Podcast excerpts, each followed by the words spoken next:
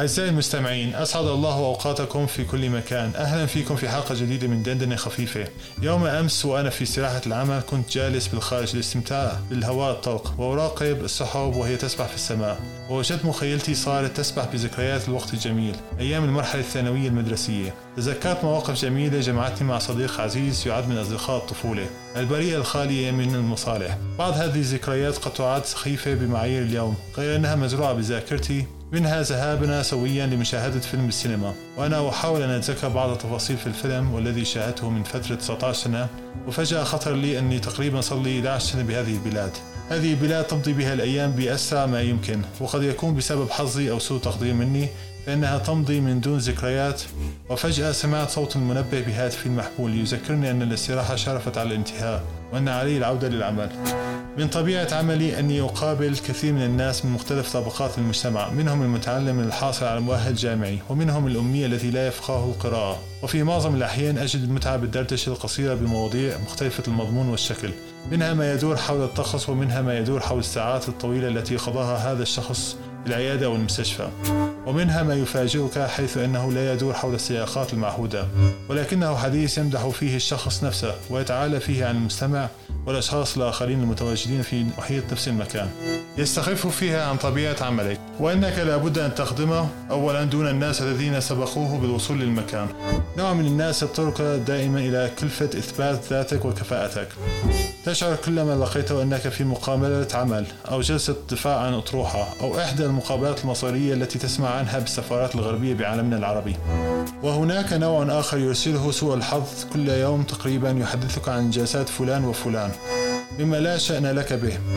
فإن استمعت إليه أتلف كل أعصابك وقواك النفسية وأنت تجاهلته طار يحدث الناس عن حسدك وغيظك وسوء أخلاقك. وأبغض من هذه الاثنين هو الذي يحدثك بحماس عن إنجازاته الوهمية. فتضطر للتفاعل معه كي لا تحرج حماسه. فإذا أردت أن تأخذ نصيبك بعرض إنجازاتك انطفأ كل حماسه. ولم يكلف نفسه أن يحتفظ بقدر من الشعور المحايد. بل سيظهر دهشة كبيرة من هذا الموضوع الذي تطرحه ولا علاقة له بسياق الحديث. وقد يتمادى فيشعرك بسخافتك وخفة عقلك. وغرورك الممقوت. لكن المشكلة ليست في كل هذا. بل هي أنك ستقابله مرة أخرى وسيمارس ثقل دمه من جديد. وستمارس دور المشجع المضطر من جديد. وأن لابد من قصة خفيفة نختم فيها حلقتنا قصة اليوم بعنوان اللقمة تزيل النقمة.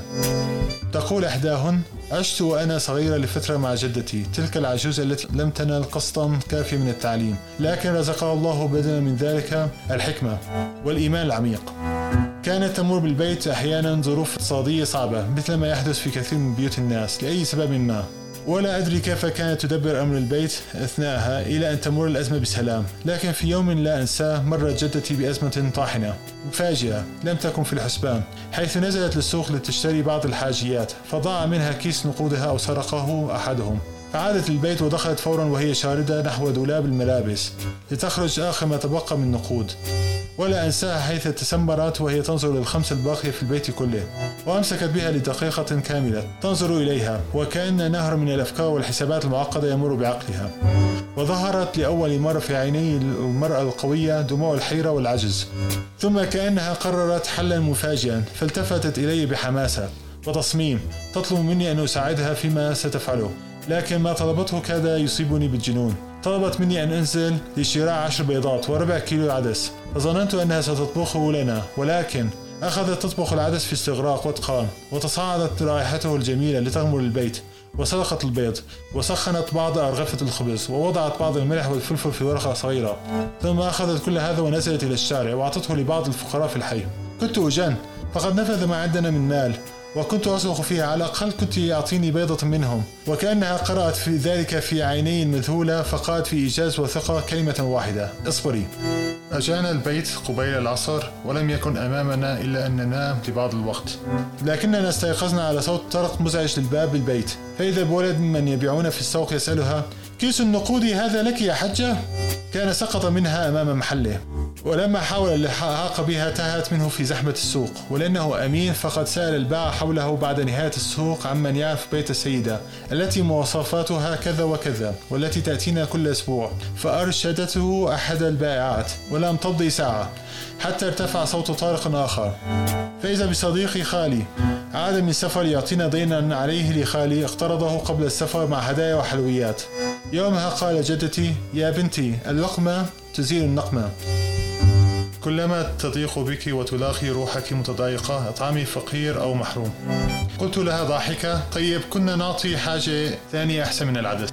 قالت العدس من الأكل الذي أحبه. قدمي للناس من اللقمة التي تحبينها. يقوم ربنا يحلي زادك ويفك كربك. أعزائي المستمعين أشكركم على حسن استماعكم. إذا كنتم على سبوتيفاي رجاء الضغط على المتابعة ليأتيكم جديدنا. وإذا كنتم على اليوتيوب الرجاء الاشتراك بالقناة والضغط على الجرس. وال like وشاركونا بتعليقاتكم ولكم الشكر الجزيل